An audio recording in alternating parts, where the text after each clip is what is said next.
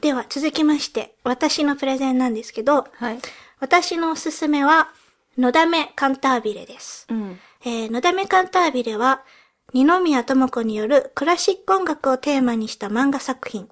フジテレビでドラマ化もされて、あの、上野樹里さんと玉はい木宏さんでやってましたね。あの、見たことある方も多いと思うんですけど、指揮者を目指すエリート音大学生、千秋真一が、ピアノの才能はあるが、超マイペースな音大生、のだめこと、のだめ組、通称のだめ、と出会い、二人がお互い切磋琢磨しながら成長し、それぞれが音楽の道を切り開いていく、という、漫画なんですけまあ、れども。有名なんでね、相当知名度はあると思うんですけど、ドラマ化もされましたし、映画化もされてます。されました。なので、あの、アニメ化もア、ニメ化もされてますね。なので、ぜひ見てほしいんですけれど、最初の部分は、その千秋先輩とのだめの恋愛模様をいろいろ描かれてるんですけど、それは日本の、えー音大をはい舞台にしてます。でその後にですね、あの、のだめと千秋先輩が二人して、フランスのコンセルバトワールはい。に留学するパリ留学編という部分が始まりまして、それがまあ第2章の幕開けみたいな形になるんですけど、私が今回推したいのは、その、のだめカンタービレにおけるパリ留学編の部分です。えーまた結構もう、あの、ボリュームありますよね、パリに行ってからが。そうですね。ほんと半々ぐらいそうですよかねなっていう感じですね。なんかもう、のだめが一年発起して音楽の世界に身を投じるって決めてからの第二の人生みたいな感じなのかなって私は思うんですけど、そのパリのに留学するということで、まあ、さっきシスタが言ってたみたいに、シスタが香港の何たるかを分かっているわけではなく、私ももちろんパリに住んだこともなければ、音楽の道を志したこともないので、描写の正確さをうん。評価しているわけではないんですけれども、やっぱりここにも、ここでも同じことなんですけど、その留学生活の細やかな描写がとてもリアリティがあるんじゃないかなっていう感じですよね。うんまあ私たち留学生活も経験まあないんで。経験ないんですけど、うんその違和感ないんですストよね。ーリーのその主軸の部分の、あの、周りを埋める形でもちろん、うんうんあの、パリに引っ越してからなので、それが日常になるわけですよ。はいその、出張とか、栄転した後って、大体日本のドラマとかでそこで終わるじゃないですか。うんはい、行きました、バーンみたいな。はいここのこの二人の戦いはこれからだみたいに、そこで終わっちゃうのが多いんですけど、これ本当に留学してからの話なので、留学のパリでの日々が日常。うんだからその海外に住んでいるっていう状態が日常化した状態をすごくあのリアルに描いているなっていうのは海外在住者の日本人として私がすごく深く共感できる部分なので、そこをちょっとしたいなと思うんですけど、はい。まずですね、まあどっから始めましょうって感じなんですけど、いろいろ書き出してみたんですけど、まあ、野田メと千秋先輩が越してきて、あの、パリでコンセルバトワールとか、まあ、それ、それぞれの道に、野田目はコンセルバトワールなんですけど、まあ、留学先のインスティチューションに入学します。で、その後の、こんなとこから言っていいのかなって話なんですけど、あの、まあ、じゃあ、まずですけど、その、他の留学生たちと一緒に住んだりとか、うんあの、コミュニケーションがあったりとかするんですけど、その人種の配分はい。とかからしてすごくうん正確だなって思うのが、まあこのパリ編における、あの、ほぼ主人公格になってくる人たちなんですけど、まあまず、あの、日本人ののだめなんですけど、ピアノ留学ですよね。ピアノ留学です。うんで、あの、同じアパートみたいなところに住んでいる同じ留学生の、あの、フェロー留学生の中に友達に後々なるんですけど、まず、ターニャというロシア人の留学生の子がいます。で、えーそこに、あの、同じフランス人の、また地元の子ですよね。地元のフランクっていう子がいて、で、それとは別に、あの、中国からの留学生であるユンロンっていう子がはい。いるんですね。Love him. で、大体その3、4人ぐらいでうんうんうんわちゃわちゃしている毎はいはい日なんですけど、まあ、まずね、だからこれ地元の子が地元の大学に行ってる話じゃないんですよ。うん。当たり前ですけど。うん。日本からやってきた留学生のための視点からの話なので、うん彼女がいるコミュニティっていうのは、まあ、まず留学生コミュニティなんですね。うんで、ですけど、音楽院だから、世界中からそもそも来る場所ですよね。地元にこう持ち上がるわけではなくて。もちろん地元の人がいるももちろんいるでしょうけども、でも大学ってそういうところですよ。大学っていうのは世界中から留学してくるので、地元の人というよりは外国の人が集まりがちじゃないですか。まあ、特にこう、海外の大きいそういうところだとそうですよね。うんうんうんまあ、私たちの言ったような大学もそうですし、ただ日本から、か日本で考えると大学って、まあ、あの、日本中から人は来るけど、海外から必ずしも来てるわけじゃないので、ビジュアライズしにくいかそうもですね。なんですよ。ただよく、その安直な留学描写であるのは、パリだかどこだかに留学にしたが、ししただけで、もう周りが全員金髪壁画そうみたいな。だね。一緒にしてローカルなコミュニティにと溶け込む。そうそうそうまあ、できたらすごいですけど、その、そもそもそのがないですよね。ローカルのコミュニティっていう概念がおかしいじゃないですか。ローカルのコミュニティにこの人たちもいるんだから、うんうん逆にその、留学描写の中に中国人、アジア圏の人た人が一人もいないのがおかしいんですよ、すねそもそも。I mean, ask anyone. 日本人で留学した人の中で中国系の友達一人もいない人なんていないと思うんですよ、私。うんだから、このユンロみたい、なんでかっていうと、普通に一緒に住んでるだけでもお醤油借りたりするじゃないですか、うん普通に。ねご飯とかも食べに行くし、なんかアジア圏ってだけで、やっぱりちょっと近い部分はあるから、何かしら惹かれ合っちゃいますね。惹かれ合うし、あの、一緒に遊ぶし、で、単純に数が多い。もう留、中国勢はものすごく数が多いので、普通にしてても絶対知り合う機会ってあるので、その、ユンロンがいる、ユンロンって中国本土の方からの、あの、留学生なんで、実はちょっと違うんですけど、まあでも人種だけの話をすれば、いて当たり前の人。うんうんうん。で、その彼の描写も、ちょっとお金にケチくさかったりとか、ご飯一緒に食べに行って。Well, we そのピザを絶対当分しなきゃいけなかったりとか、で、なんか言うとすぐ国の親がとか言うんですけど、そう いうのもなんか、なんかあるある、あるあるですよね。あるあるある。で、ターニャ。ターニャはロシア人で、あの、again, without meaning to generalize, あの、すごくロシア人の留学生っていますよね。いますね。特に音楽多いんじゃないかな音楽とかこういう。芸術系の留学先になんかもちろん絶対いると思うし、ただあの、ターニャの描写も、彼女はすごい化粧が濃くて、んでもなんかちょっと、ファッション派手で若干ダサいみたいな感じの描写なんですけど、それもまたすごくあるあるでうん日本人がポワンと浮かべるロシア人っていうよりは、うん、欧米諸国のロシア人のイメージみたいなのにどっちかっていうと近い近いかな。感じがして、そこもまたリアルで、単にすごくいい子なんですよ。すね。ごく素朴な。子で、のだめの良き相談相手にもなってくれるんですけど。ターヤとユンロンがまあよく喧嘩するんですよね。要素喧嘩するの。喧嘩して3人でいつもわーわー言いながら、のだめがお母さんとかからに送ってもらったひじきとかを戻してわーって増えちゃったりして、それをみんなで食べたりするんですけど、そうその、そう、なんかそのね、だからまあまず人種配分ですよ。食、食がよく描かれてるのはいいですね。そう。で、その人種配分の中に、そのフランクがいるのもいいんです。フランクは地元の子なんで、彼がいることによって、まあ地元の子も一人、うんあの、参地戦している元のそのという。声とかがね。そうそうそう。でも彼はニオタなんですよ。うんでね、フランス人だから、そこら辺すごくリアルで、これイギリスだったらないと思うんですけど、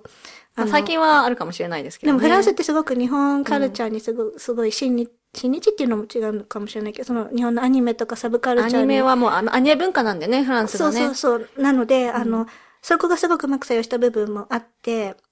もう一つじゃあその人種の件に、まあ、半分関係してるような部分なんですけど、まあ、まずだからこの、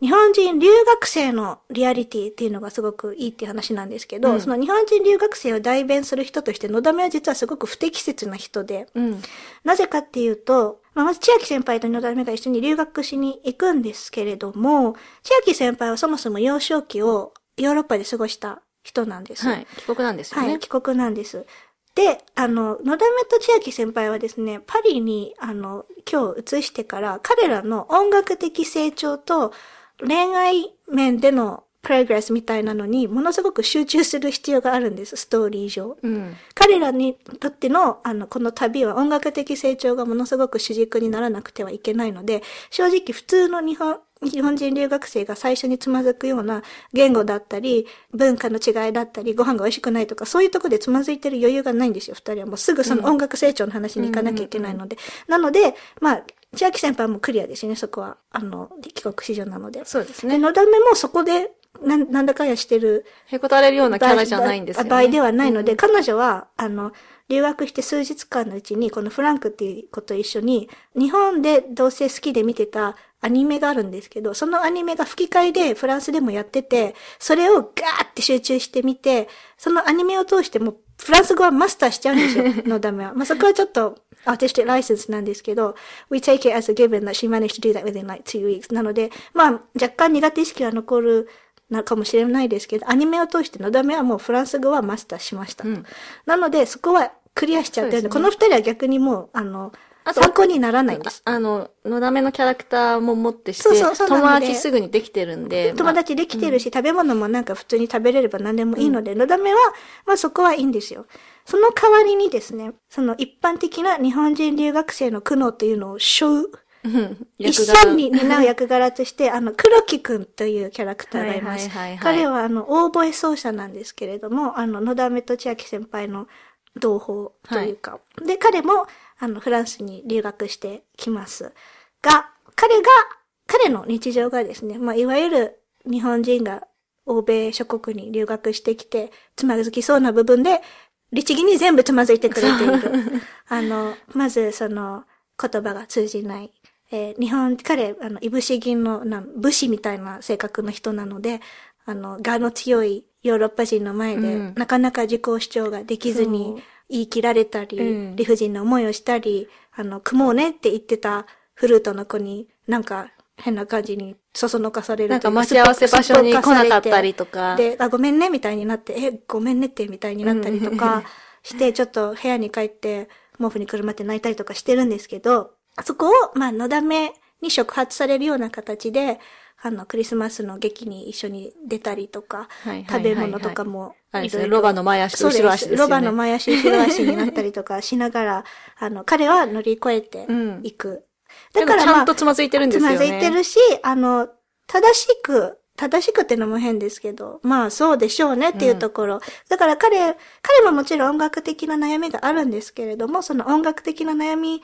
の横にというか、うんさらに、あの、それに輪をかけるように、普通に生活ができて、できるようになるまでどれだけ余分に苦労しなきゃいけないかっていうリアリティがすごく彼の目から通して見える。うん。もう留学してるだけで偉いんだぐらいそう、の。本当そうですよね。日本人留学生に対してものすごく敬意が芽生えるぐらい、うん私たちなんかもう慣れちゃってるから、これがストレスになるということすらもうしわからないけれども、黒木くんとかにしてみれば、そりゃそうかっていう。そう、まあ、あの、うん待ち合わせ場所に来ないとかね、まあ、それは変ですよ、考えてみたら。うんそういうのが一 一つ一つがすごく日本人にしてみればストレスになるんだろうなっていうのを、すべてその彼の目から通して見えるということで、とても重要な役です。ね役でも彼もちゃんとと成長するんです成長よね。成長していきます。うんはい。で、そうですね。あとはですね、まあいろいろ言ったんですけど、その留学生たちの生活を彩る小さなあのエピソードの積み重ねだと思うんですけど、まあ一つ食事は一つそうですね。そのさっき言ったのだめがお母さんとかから救援物資が送られてくるんですけど、はいはいはいのだめはあの佐賀出身なので、なんか海苔とかよく送らそうでれてすね。くるん箱詰めで。で、あの、ひじきとかね、うんなんかお母さんそういうことするじゃないですか。なんかこれ、ひじきもらってもメインにならないみたいな。そんなに繋げられないよ、みたいな。でもそれをこう水で戻して食べたりとかしてるし、のだめはね、あの、納豆を冷凍してるんですよ、たくさん。うん、うん。で、それだって、みんなしてるでしょ？海外生活の人。だからそういうのも、日本から、日本の人はわからないかもしれないけど、納豆は冷凍するもんなんですよ。そういうところとかも、別にそこにめっちゃフォーカスされてるわけじゃないけど、日々の彩りとして、うんもう絶対そうだなっていう。あと、あれ好きです。あの、お米。お米が日の出っていうブランドなんですあそうそうそうよそう。。お米、紙に書いてある日の出、日の出の、まあ、ミススペルなんです。なのかわかんないですけど、まあ日本米じゃないんですよね。でも多分中で一番美味しい、そうそうあの、スーパーで買えるお米というので、日の出を食べてるんですよ、みんな。日の出っていうお米をうね。ん。で、もう一つは、なんか、たまに出てくるインチキ日本食の店。はいはいはい。フランクと黒木くんとのだめとかがたまに行く、もう名前忘れたんですけど、なんか、吉野家のちょっとパチモンみたいなうん。感じの、なんちゃって日本食の店で、なんちゃって焼き鳥定食みたいなのを食べて、でもそれだって美味しいわけじゃないし、うん絶対日本食かって言われると微妙な線なんだけど、でも日本食だから行くじゃないですか。いけますね。そういう、そういう位置づけのお店なんですよ。で、うんそこで3人でたまにご飯食べて、たまにその学校の話をはいはいはい。してて、で、あとはですね、なんか黒木くんのところに、さらに後輩の留学生が訪ねてくるエピソードが、そうだっけ？あるんですうん。なんかちょっとね、ゆるふわちゃんな感じの女の子で、はいはい。どっちかっていうと、恵まれてるような子で、はい。親にポンと金出してもらってきたのかな、みたいな感じの。はい。で、彼女は、自分で特に何もせずに、その黒、黒木くんがもうあれだけ悩んで、うんあれだけ頑張って自立した黒木くんに、おんぶに抱っこでですね、あの、電球が一個切れただけでも自分で買いに行けずに黒木くんに買いに行かせたりとかして、はいはいなんとなくはい周りから見てるとこいつ、こいつめってちょっと思うんですけど、まあでも彼女も彼女なりに、ポンとね、気軽に留学しに来たような感じなんですよ、最初は。はい。でも、現実そんなに甘くなかったんですよ。やっぱりその、学校に行ったら行ったで言葉もできないし、うんうんうん試験も振るわずに、特に成績も残せず帰ることになるんですけど、うん。その、留学生の間同士だけじゃなくて、同じ日本人留学生同士の中での微妙なこの力関係というか、圧力というか、そういう、承継だけではないじゃないですか。そりゃ、あの、桃と何ちゃん？ルルミちゃんですか？ルミちゃんとかはもう同僚で同胞で、一緒に戦っている同士っていう感じもあるだろうし、自分よりちょっと上のはい先輩の先に海外に出た人に対しては、その憧れの眼差しとかもあるじゃないですか。千秋先輩とあの、もう一人いるじゃないですか。メガネかけた、先にちょっと世に出た方の指揮者の先輩ああ、のはいはいはい。松田さんか。松田さんね。そうそう。で、はいはいか、あの、同じ海外で、ヨーロッパで活躍している者同士の、うん。ああいうのもあるんですけど、逆、後ろもあるじゃないですか。そうの自分よりちょっと後に来た人で、うん。私はここまで苦労したのに、うん。ちょっとっていうもやもやした感じとか、彼女のそのエピソードが私は結構リアルだったなってえーそれ覚えてないですね、私。結思って。構読んででも黒木ますんですけどくんが黒木くんなので、うんもう面倒見てあげるわ、うんうんうん多分なんかちょっと知り合いの娘さんかなんかちょっとこう、うんなんかあるんですね。無限にできない理由もあってお世話に。そうそう。で、実際そういう不思議な人脈で繋がってる部分もあるじゃないですか。すね。日本人ってだけでね、結構繋がっちゃったりもすそうるんで。そう。で、まあ、同じ、のだめというのとターニャは普通に特にしがらみもなく一緒に遊んでますけど、日本人留学生の中には、日本人とはつるまないみたいな、もうすごいうん頑固な気持ちで、頑固っていうか、その、日本人とは一緒につるまないぞって思ってくるような人もいるじゃないですか。すねだからまあ、そうそういうのもいろいろあったりなんだり。逆もまたしかりでね、うん日本人ばっかりとつるんじゃって、ちょっとそうそう。フランス語上達しないみたいな人も中にはいるでしょうしね。だからそういう細かい描写がいろいろ積み重なってリアリティを醸してるんですけど、もう一つはですね、これはちょっと、this actually dates the whole thing, maybe なんだなんだなんですけど、そう、携帯。はい。携帯まだパカパカの携帯なんですよ、この時代ね。そうですね。まあ、ちょっとそれぐらいですよね。でのだめと、あの、先輩が、あの、二人でお互いにメールし合ってる時は、ローマ字なんですよ。うんうんうん。これね、iPhone の前ってそうだったんですよ。ね、日本語なんか打てないですよ。打てないから、うんもうみんな、みんな日本語のローマ字で、ありがとうみたいに書いてあるんですよ。電報みたいになってますね。で、そう。文字数を、あの、しかも文字数決まってたんですよね。最大何文字って。そう、だからこれも、あの、なんか、なんだったっけ？多分先輩がコンサートをするのに、のだめがすごい走ってるんだけど、間に合いそうにないから、先輩、寝坊した、遅らせてっていうのをメールしてるんですけど、はいそれが全部画面上ではローマ字になってて、はいはい。あの、私的にはそこすごい好きで、すごい、だってリアル、リアルだなと思って。リアルですよ。それそうと、ああとなんかね、のだめが日本にいるますみちゃんって友達がいるんですけど、はい。と、すごい変な時間にチャットして、はいはいはいはいはいはいはいはいあ。の、シーンがあって、もうその、やるじゃないですか、その変な時間のチャット。やりますね。まああれ学生だからこそできるってそうそういう。そう。だから、だからこれは本当にそのすみれちゃんの香港とは違って、もうあくまで学生生活だっていうのが、そういうところからもすごくわかる、学生らしい時間の使い方をしてるし、うんうんうん学生らしい人と人との間の距離の取り方が確かにそう描かれているので、うん。その時間の時間かけて、あの、言語も習得できれば、あの、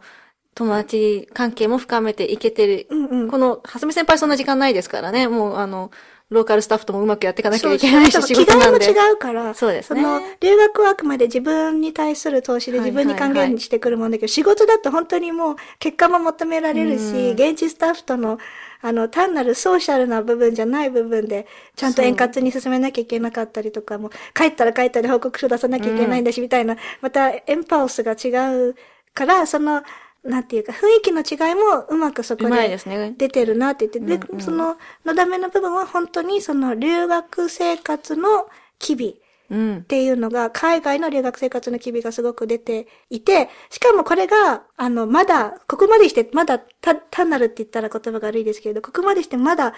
バックドロップですからね。本、本題はその音楽の部分で。うんうんうん。だから本当にそれをうまく彩ってて、あえて日本ではできなかった部分だなっていうのがすごく前面に出てる。そうですうんね。これは本当に二人、二人でパリに出てこなければ成し得なかったことなんだっていうのがうん常に実感として読者にものしかかってくる部分があるので、それにまあ、あの必要不可、欠だな千秋先輩と野田美はもちろん恋愛関係にあるので、その関係性も、そういう意味で、あの、とても近くなったっていうのは大前提としてあるんですけど、この、あの、第2章でね、フランスに行ってから、すごく仲が深まったっていうのは絶対あるけど、その恋愛面とは別にして、もう、同じ時期に留学をした同志としての、この、もう、もう切れないですよね、うんこの絆は。そうですね。その、その二つ方面からの深まり方をしたので、とてもいい関係性になって深まっ、たな。いろいろ深まったね。いろいろ深まりましたね。うん。でもその同志っていうところは留学したからこそうん、得そうですよね。でないとその、先輩後輩間その距離ってそこまで縮まらなかったかもしれないし、海外に、海外で生活してる中で同じ日本人っていう、はいその、すごく根っこのレベルでまたちょっと関係性が変わるし、それは、まあ、のだめと黒木くんもそうかもしれないし、ですねで、まあ、同じ時期に、あの、多分音楽の世界なんて、留学自体は珍しいことじゃないんでしょうけど、はい。そういう、あの、人の移り変わりもあるじゃないですか。留学生活ってやっぱり有限のものなので、あの、最終的にはユルノもターニャもパリの人ではないので、この後どうするのっていうのが常にね、ある、ずっとパリで働けるわけじゃないし、わけではないビザも問題もあるし。そうですね。そうビ、ザの問題とかもあるので、その終わりが常にちょっと、終わりを常に意識した関係っていうのも、うん。また一つ、そういうふうに作用してきているっていうのもあって、あ、一つちょっと言い忘れました。すっごく重要な部分。千秋先輩がですね、パリに来て、まあ、千秋先輩ちょっと留学とは違う感じで来て彼はるんですけど。指揮者として来るんですよね。そうですね。研修みたいな形で来て、まあ修行ですね。で、彼が、あの、フランスの某オーケストラ、うん。常任式に、はい。あの、就任します。で、まあいろいろ余枠のあるオーケストラなので、あの、正式な就任を前に、ちょっと偵察に行きたいという風になった時に、はいはい。そのオーケストラで弾いてくれている、うーん、確かバイオリンの人、バイオリンの子、ローラン君って言うんですけど、はい。が、あの、じゃあちょっとリハーサル見に来ないか、みたいな。うんうんうんなので彼をちょっと変装させて、まあ常任式だよっていうことを言わずに、秘密裏にちょっと見に来るっていう感じにするんですね。で、彼の髪の毛をべちゃってこう、七三に盛り付けはいはいはいてメガネをかけて、でも適当に名前を、あの、つけようって偽名を偽名をね。はいはい日本人なので彼を、あの、紹介するときに、あの、彼が今日ちょっと見に来てくれた日産トヨタだよって紹介するんですよ。大好きです、そのシーン。もう、本当に受けるんですけど、その日産トヨタって、海外にうん。置いて、日本車の、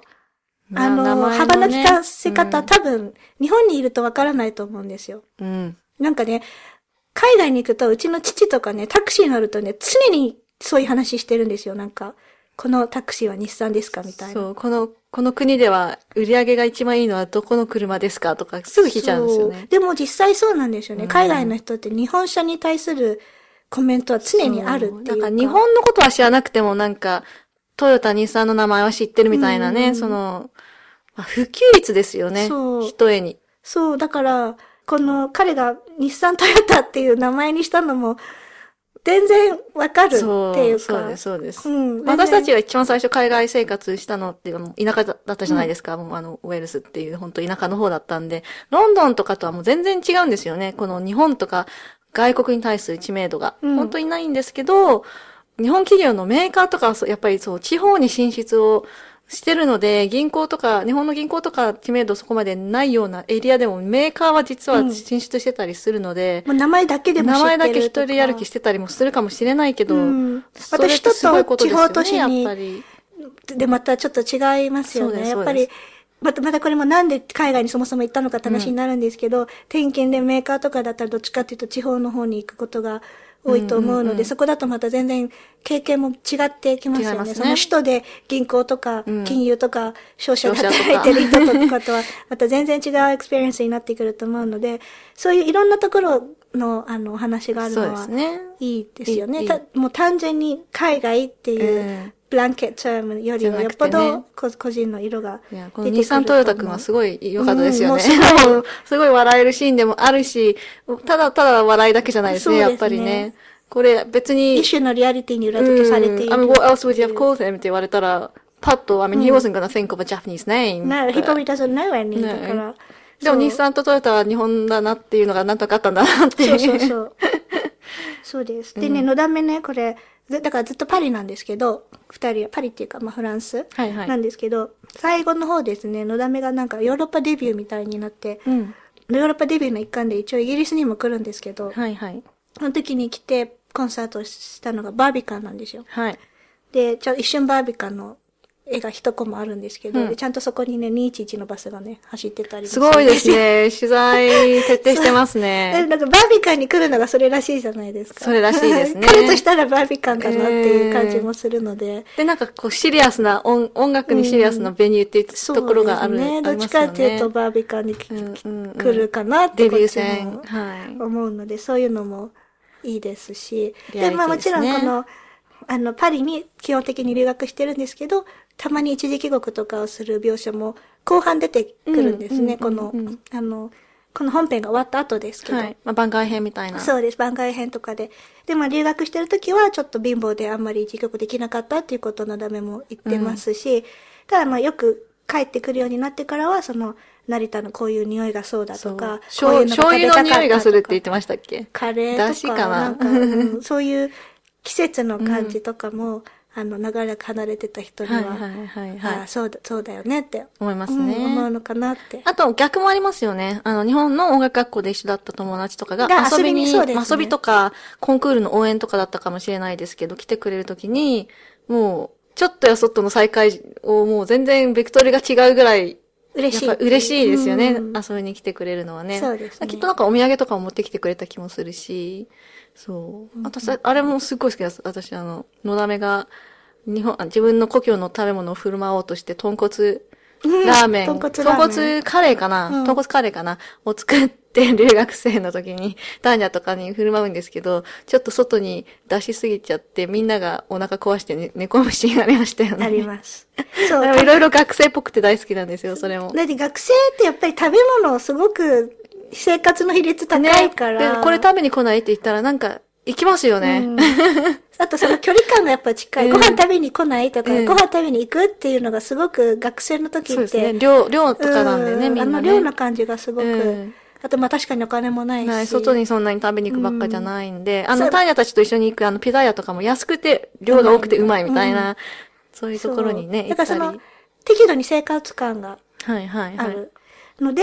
すごい取材をしされたのか、あるいは留学生の人からものすごく話を聞いたりしたのかうんうんうんわからないですけど、その日本人が海外である程度の志をちゃんと持って、腰を据えて留学生活をするっていう日常生活がすごくよく描かれてるなという点で、うん。あとお話としてももちろんすごく面白いので、のだめねカンタービレ切ないとこはぜひ本当切ないんでね。そう、多分君ペとのだめで共通してるのは、しんどいところがすごくししんどい。んどい、しんどいです。でも、あの、その分、なんかもう普通にくだらないギャグとかも結構散りばめてあるんで笑えるし。笑える。うん笑えるし、なんか、at the end of the day, I think both stories are very life affirming. うん。Um, and it's very um, encouraging for anyone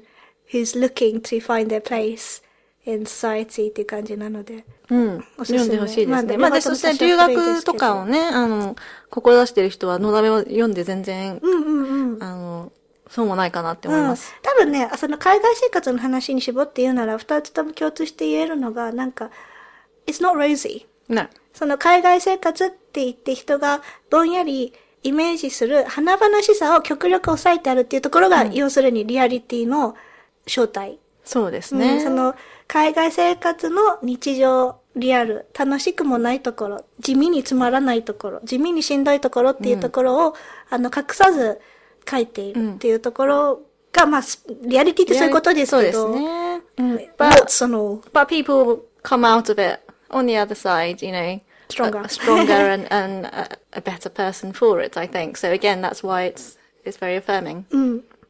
ということで、私たちのおすすめは、君はペットと、えー、のだめカンタービレパリ編はい。読んでください。ぜひ読んでみてください。で留学経験のある方とか、ぜひ自分ねの経験と照らし合わせて、do let us know if you 他にもなんかあの、もっと最近のもので、そうだねあの、これおすすめとか、ここでもこういう描写があるよとかいうのあったら、ぜひぜひはい教えてほしいですね。はい。